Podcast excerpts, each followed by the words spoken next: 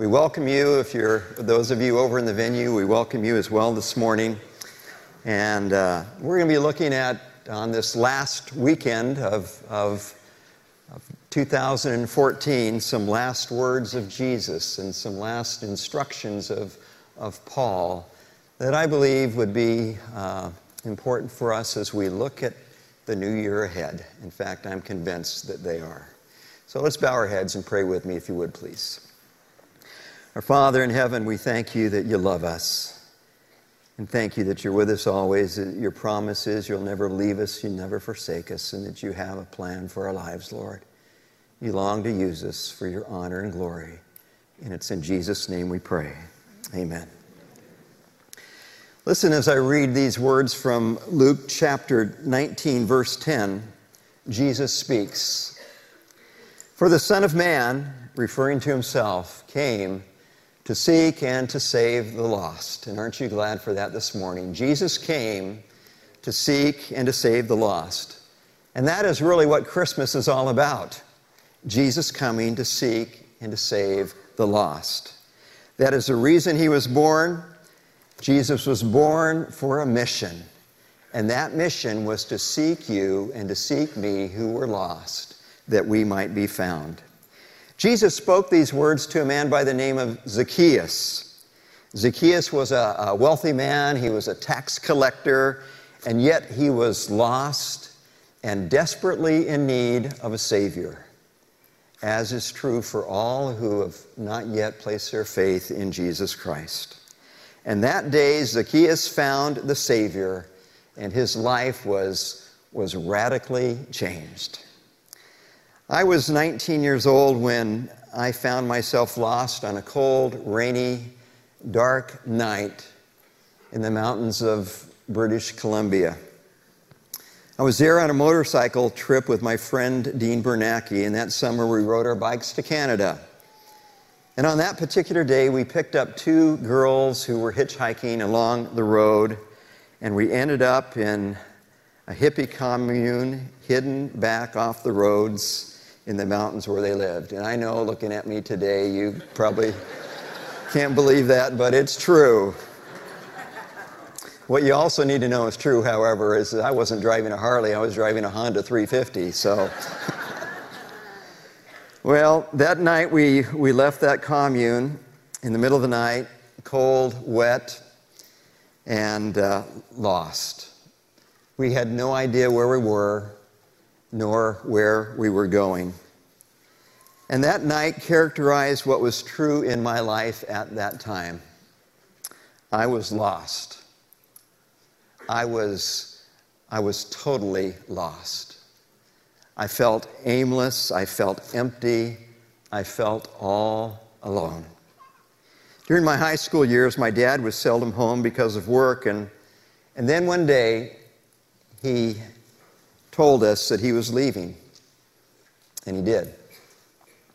And it sent my life into a downward spiral that was was headed for a crash landing, and for years I internalized those feelings. But on that night, lost in the mountains, those feelings poured out. They poured out from deep within me, and I simply cried out, God, God, I am lost. I am so lost, and I, I need your help. The day after I arrived home from Canada was a Sunday, and I felt an overwhelming compulsion to visit First Baptist Church here in Modesto. I'd been invited there before, but had never gone. However, on that day, I was all too aware that God had literally spared my life on that trip.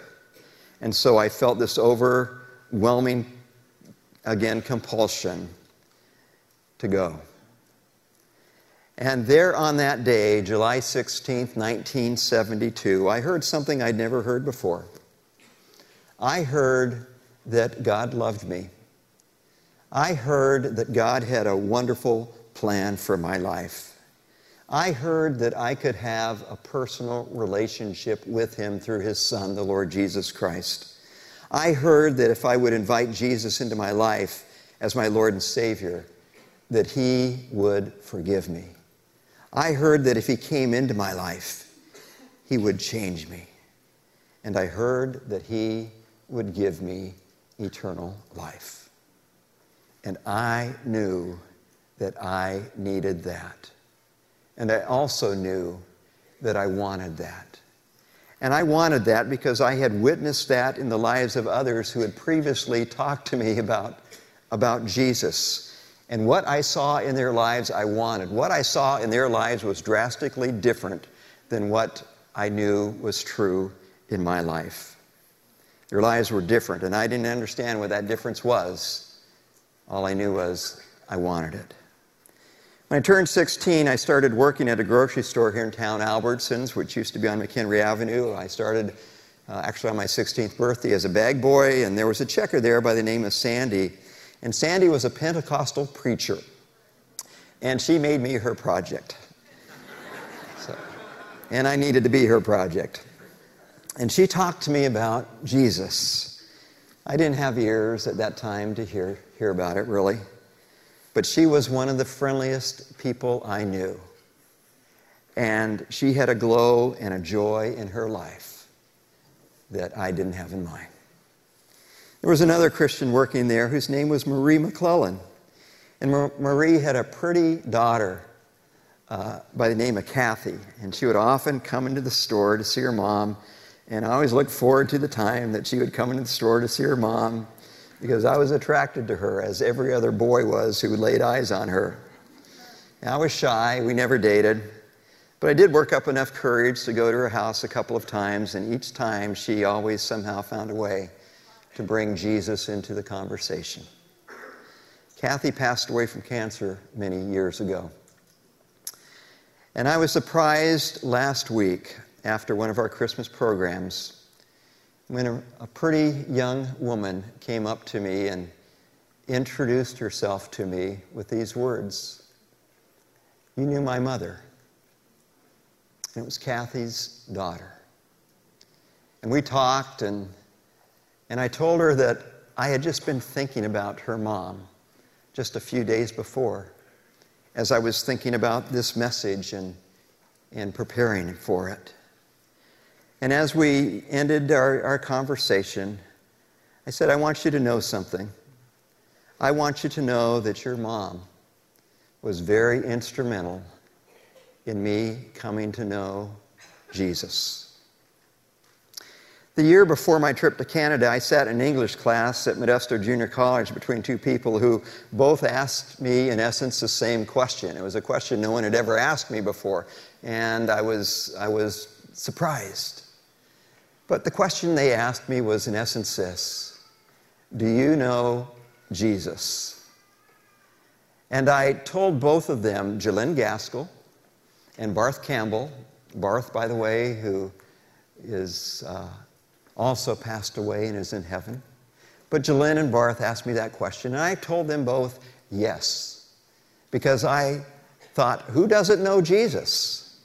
Everybody knows about Jesus. You can read about him in any encyclopedia. But I wrestled with that question. And I began to wrestle with it because I realized there was something different in the way they knew Jesus and in the way I knew about Jesus. You know, now over forty-two years have, have passed, and I'm still thankful and grateful to God for Sandy, for Kathy, for Jalynne, and for Barth, who all shared Jesus with me and in whose lives I saw something different. I saw something that I wanted. And they were four people that God used in my life to help draw me to himself on that day there at First Baptist Church on July sixteenth, nineteen seventy-two. When I heard the gospel message that God loved me, when I heard the message that God had a wonderful plan for my life, when I heard that he would forgive me of my sins, when I heard that he would come into my life and that he would give me eternal life. And I wanted it. And I knew I needed it. And I gave my life to Jesus on that day. And my life is, has never been the same since. And that is why Jesus came. That's the message of Christmas. He came to seek and to save the lost. He did that in Zacchaeus' life. He did that in my life. And I would imagine for the majority of us in here, he's done that in your lives as well. That was his mission. That's why he was sent.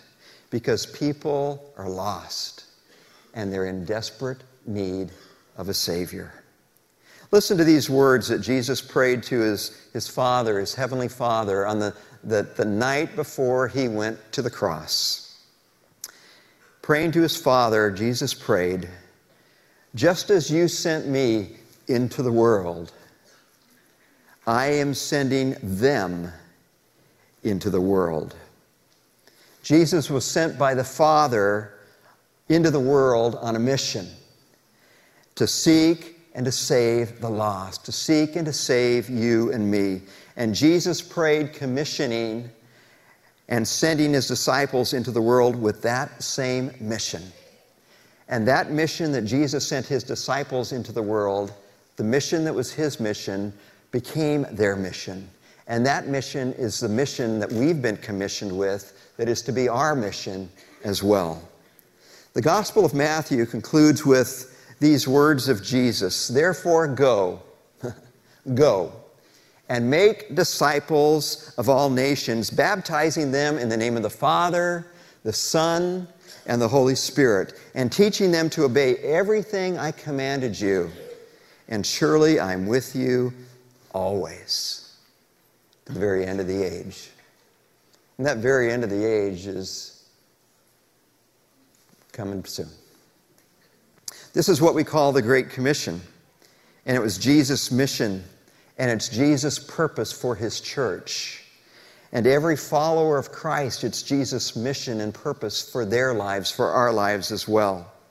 It's not just for pastors. It's not just for, for missionaries. It's his mission for every believer, every follower of Christ.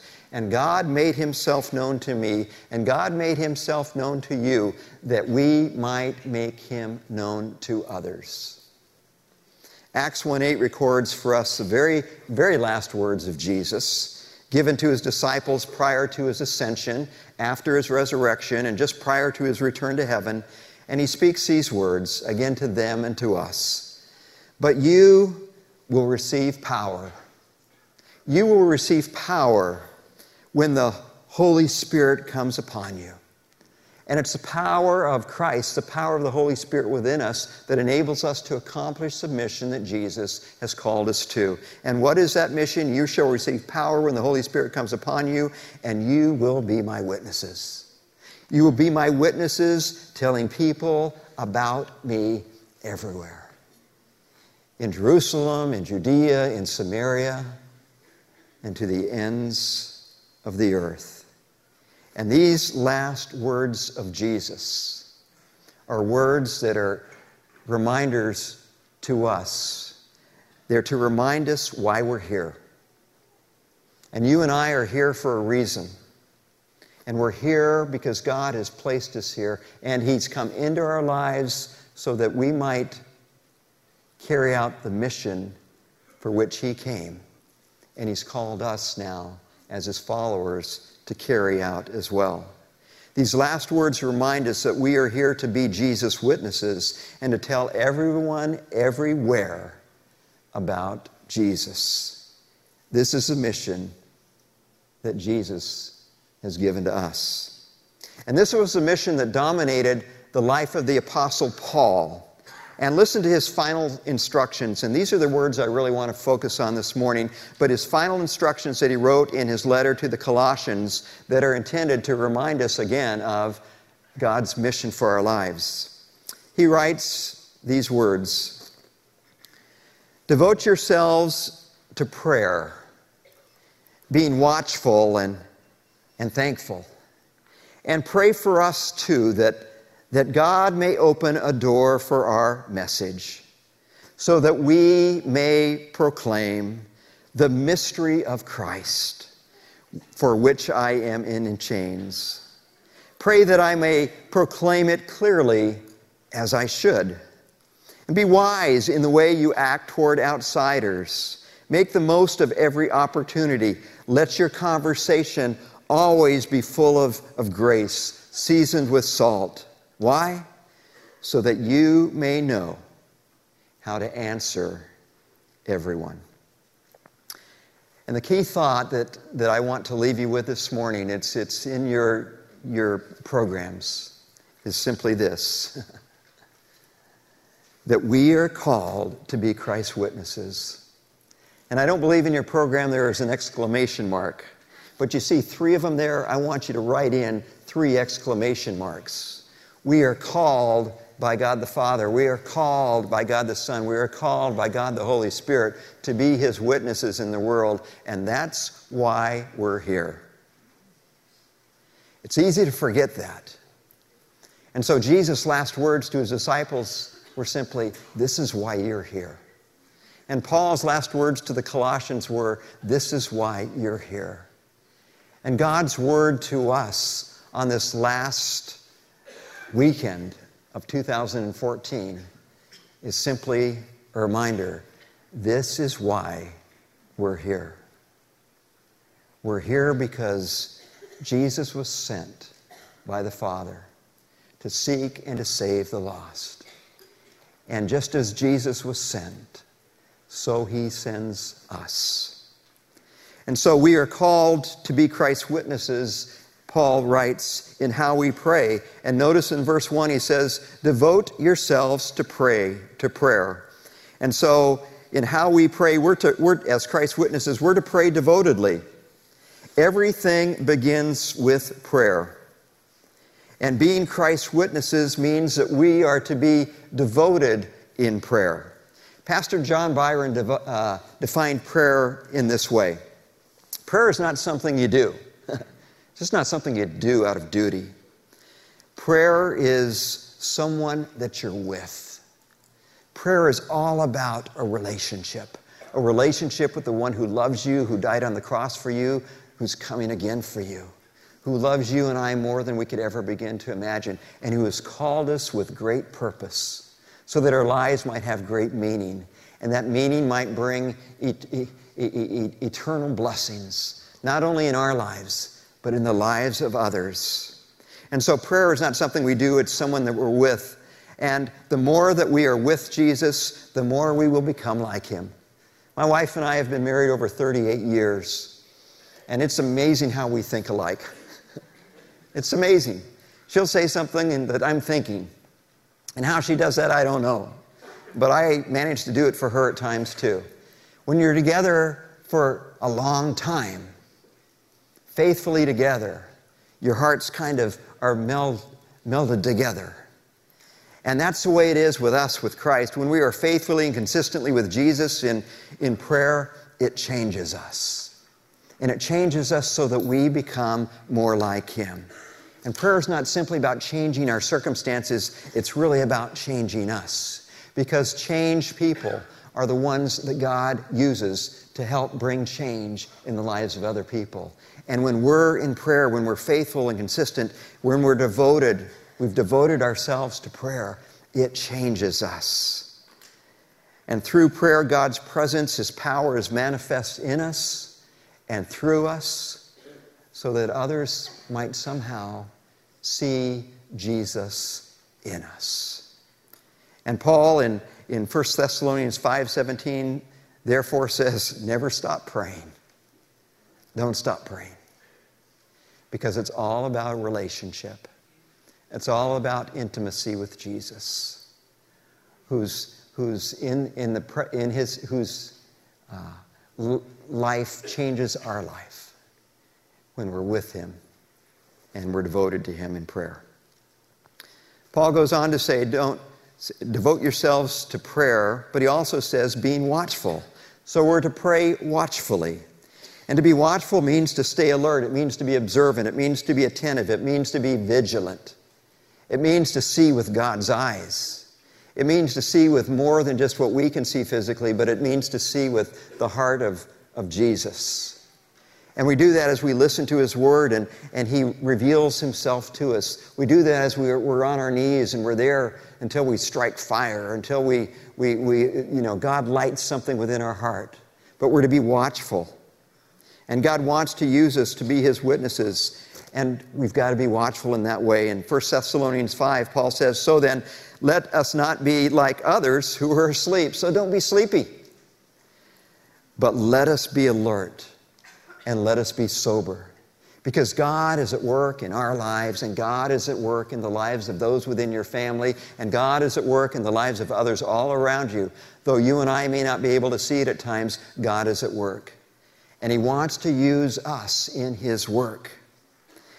After praying this on Tuesday morning this week, I, uh, I drove uh, to, here to work.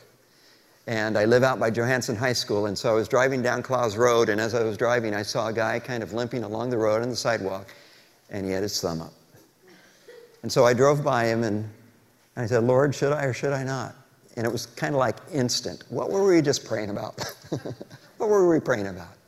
I went down to the nearest intersection, I turned around, went by him, I turned around, I came up, and I opened up my door and said, "Do you need a ride?" And he came in. I said, "My name's Rick," and he said his name was Miles. I said, "Miles, how far? Do you, where are you going?" And he said, "I'm just going down to Briggsmore," which is like a mile away. That was it. And uh, so I drove him to his house, and we parked out there in front. And as he started to get out, and by the way, on the way there, I listened to him, and he just talked and told me about his, his foot and how he thought he had broken it. But as he opened up the door, I said, "Miles, can I can I tell you something?" And he said, "Yeah, what is it?" He said, "Miles, I just want to tell you one thing. I want to tell you that Jesus loves you." And almost instantly he said, "I knew it. I knew it." And I guess the Lord knew it too. And my short drive turned into a longer conversation as I listened to him tell me how he had known known the Lord. He'd asked Jesus into his heart. But he'd gotten sideways. He'd been in and out of rehab, rehabs. His habits had lost, had had uh, caused him to, to lose his wife and his family. And with tears in his eyes, he, he shared with me his story. And I prayed with, with Miles, and I let him know that Jesus loved him, that Jesus had a plan for his life, and that Jesus wasn't through. In fact, my stopping was an indication of that. And as he, he left, he thanked me. I gave him my card, and I invited him here, and I drove away thinking, uh, well, first of all, I called my wife, and because she had called me during that time, and told her, "I'll get back to you," and I told her I'd picked up a hitchhiker, and she said, you, you what? I said, do you, do you realize they can have guns and knives and take your wallet and your phone and other things? I said, yeah. But as I drove away, I kind of chuckled and just said, "Lord, that's funny. Just kind of funny." And once again, instantly, I, I sensed this word from him. No. It's what I call you to every day. It's what I've called you to be about. And so we're to pray watchfully because God is at work. And then we're to pray thankfully. Devote yourselves to prayer, being watchful and thankful. And Paul in First Thessalonians chapter five, verse eighteen says to us, "Give thanks in all circumstances." Over and over and over again in the scriptures, the Bible says, "Give thanks, give thanks, give thanks, give thanks. And give thanks in all circumstances." Why? For this is God's will for you in Christ Jesus. Romans chapter one, verse twenty-one gives us some amazing insight into why we should give thanks. Paul says, yes, they knew God, but they didn't worship him as God or even give him thanks. And they began to think up foolish ideas of what God was like. As a result, their minds became dark and confused. And do you realize that you can know Jesus and not worship him? You can know Jesus and not give him thanks. And that's not a good thing, because it causes our minds and our, our, our thinking of God to, to become skewed, to become off-kiltered. And the result is our minds can become darkened and confused. And I'm confident that all of you understand what, what Jesus is talking about there through the Apostle Paul. I know it from my life, and I know it's true in all of our lives. Giving thanks.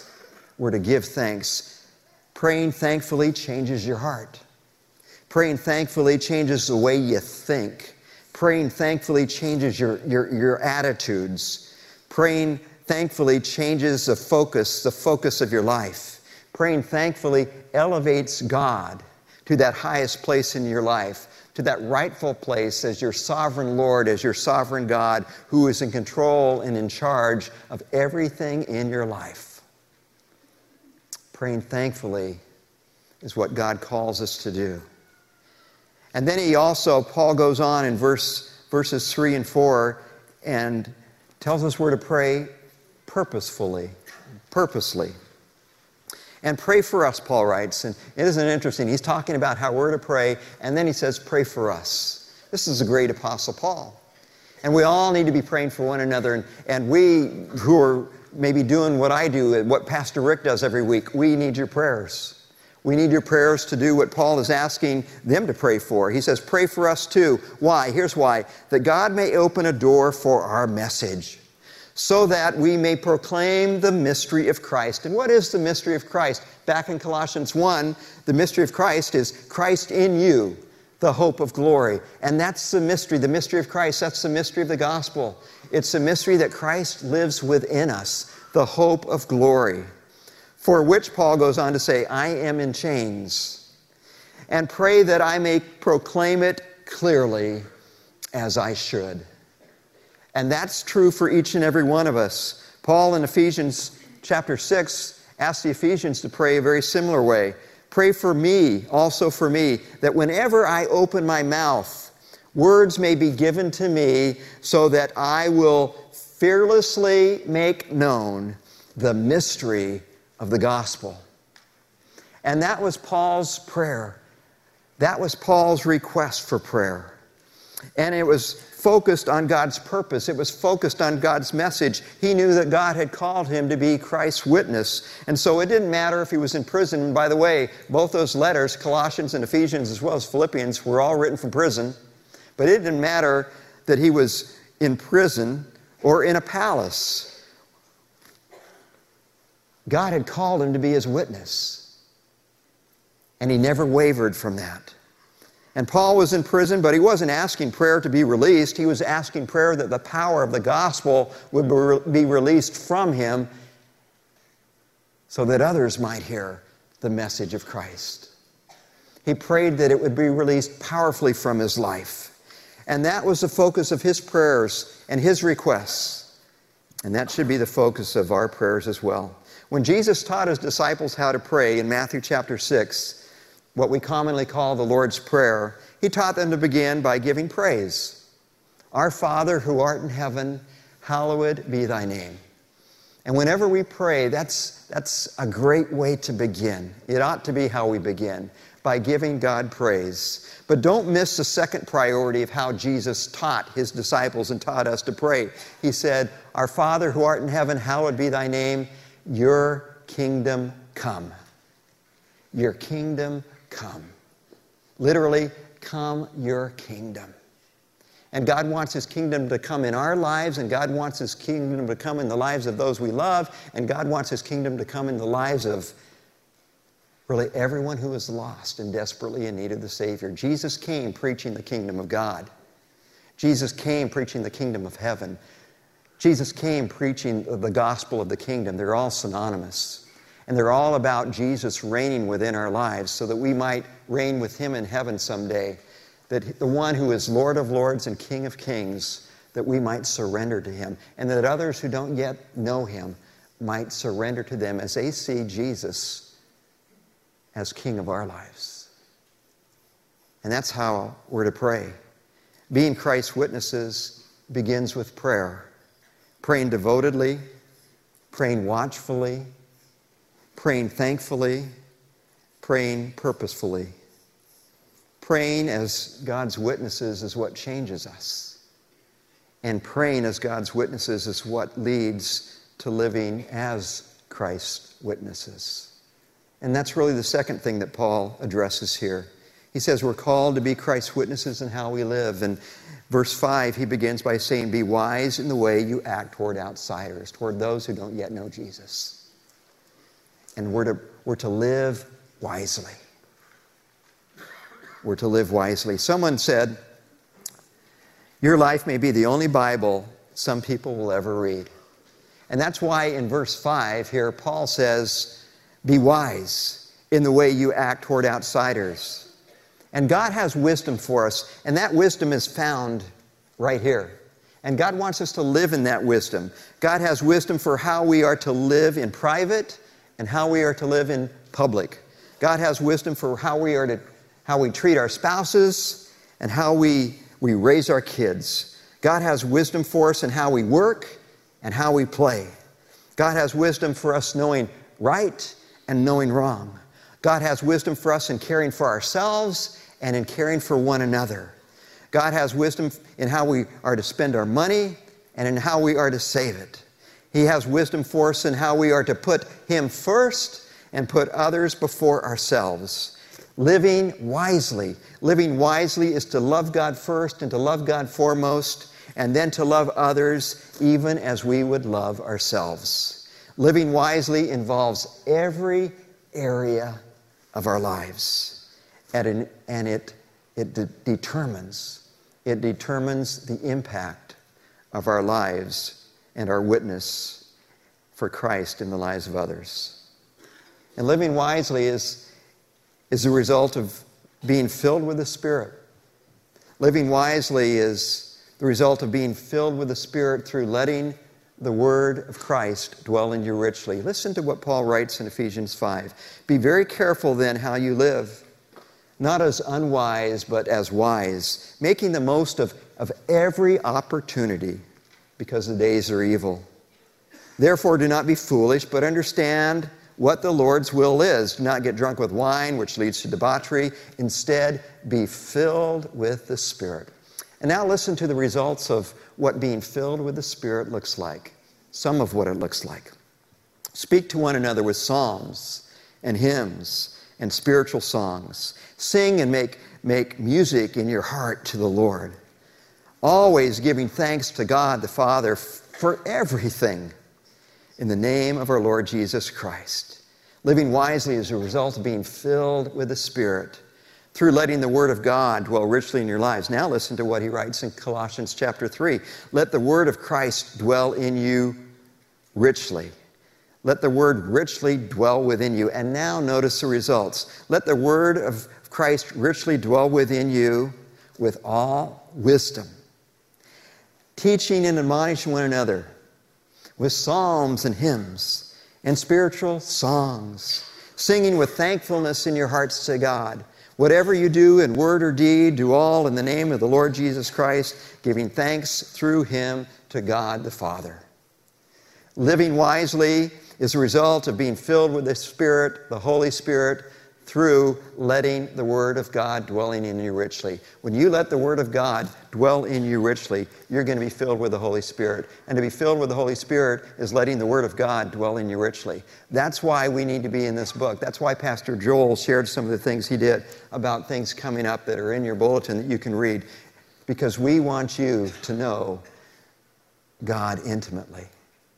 Because knowing God intimately is what makes all the difference in our lives, so that somehow our lives might make a difference in the lives of others. We're to live wisely, but we're also to live boldly. He goes on to say, make the most of every opportunity. And praying watchfully and, and living wisely is what keeps us alert to the opportunities that God brings into our lives, that brings He brings across our paths. And for Paul, those opportunities were everywhere. Even behind prison doors. Again, he's writing from, from prison. And they're everywhere in our lives as well. They're, they're in a grocery store. They're in a, a college campus. They're on a, a sidewalk as you're driving down the street. They're in your, in your neighborhood. In fact, those opportunities are in your very home, in your very family. And we're to be bold. We're to live boldly. And they're everywhere. And we must be bold enough to take the step of faith, to do our best to make the most of those, those opportunities that God will bring into our lives. And He will bring them. Two weeks after I came to know Christ, back in, again, nineteen seventy-two, I uh, went with uh, the Living Circle, which was a college choir at First Baptist Church. There were about eighty. We went to Yosemite National Park. We were there for a week, five nights actually. And uh, the choir, it was the first time a choir, a Christian choir, had been allowed in a national park. And we went into venues every night. I should say the choir went into venues every night. I stayed behind at the camp while they went to different places in the park, and they sang and, and they shared their faith. And as I stayed behind, I guarded the camp and I did the dishes, and that's what I did. But I also, on that very first night, I just prayed, God, I want to do what everyone else is doing. I don't really know how to do it, but that's what I want to do.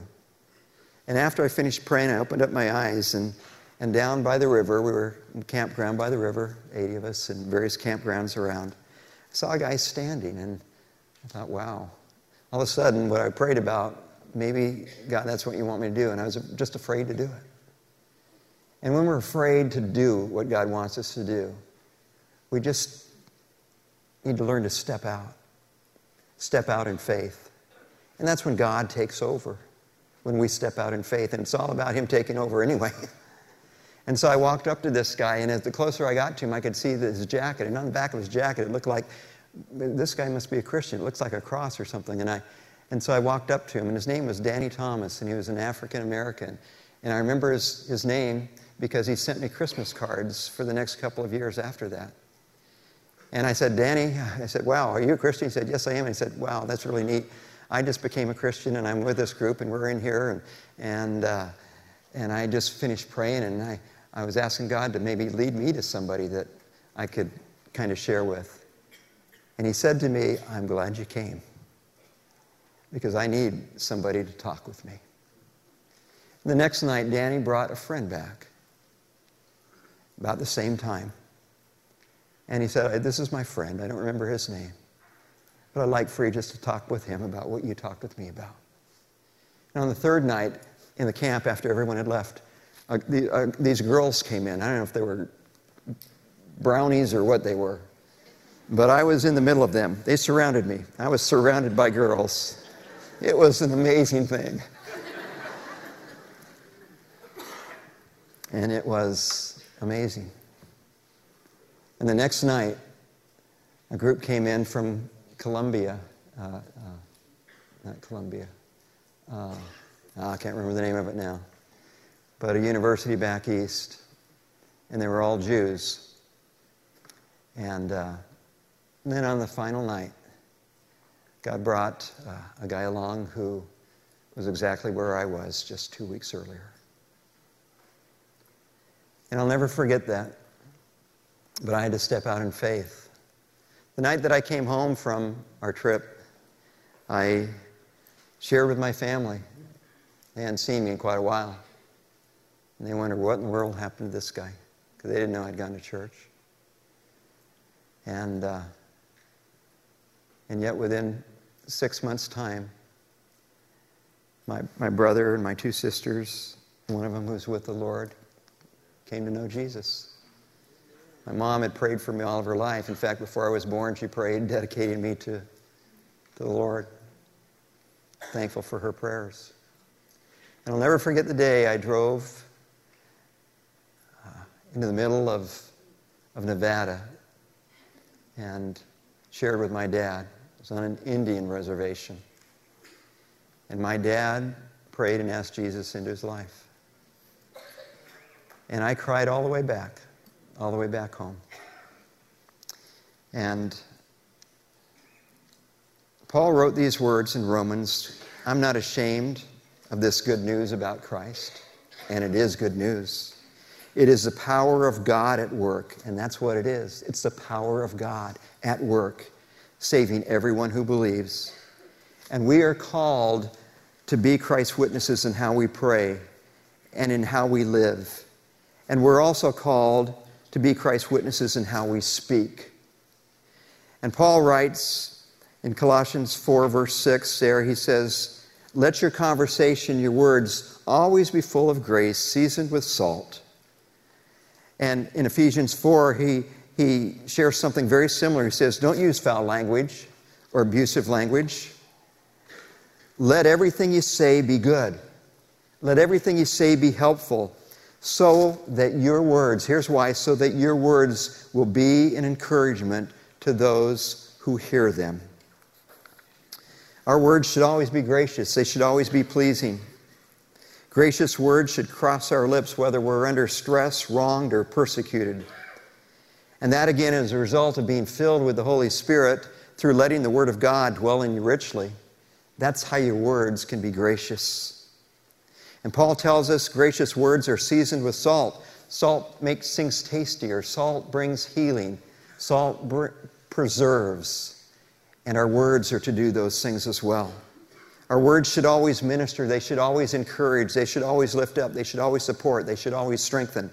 They should be wholesome. They should be gentle. They should be kind. They should be truthful. They should be sensitive. They should be thoughtful. And Paul closes out this passage of Scripture reminding us what we're called to with these words, "so that you may know how to answer everyone." And so we're to speak graciously, but we're to speak also knowledgeably. And Paul in first or Peter in First Peter three verse fifteen says, "But set your hearts, but in your hearts set apart Christ as Lord. And always be prepared to give an answer to everyone who asks you, to give the reason for the hope that you have. But do this with gentleness and respect." It doesn't work when you try and argue with somebody into the kingdom. I've tried. Never worked. But there is a way that does work. I buried my dad about eight years ago. And the night before he died, my stepmother called and said, "Rick, your dad's not doing well, and he wanted me to call you. He wants to talk to you." My dad suffered a massive stroke twelve years earlier. He virtually couldn't speak. And I would ask him when I'd see him, which wasn't that often, but I'd ask him, "Dad, do you, do you still believe?" "Yeah." "Dad, do you still believe?" "Yeah." Every time when I'd see him. And on that night when he called, actually when my stepmother called, I put the phone in my dad's hands, or put it to his ear and his mouth. He couldn't say much. In fact, he couldn't say anything. He just cried. That's all he could do. But I knew what he was telling me. And I said to him, "Dad, I love you. And Dad, Jesus loves you."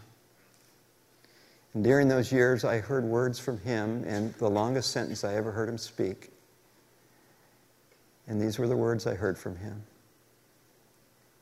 I, uh,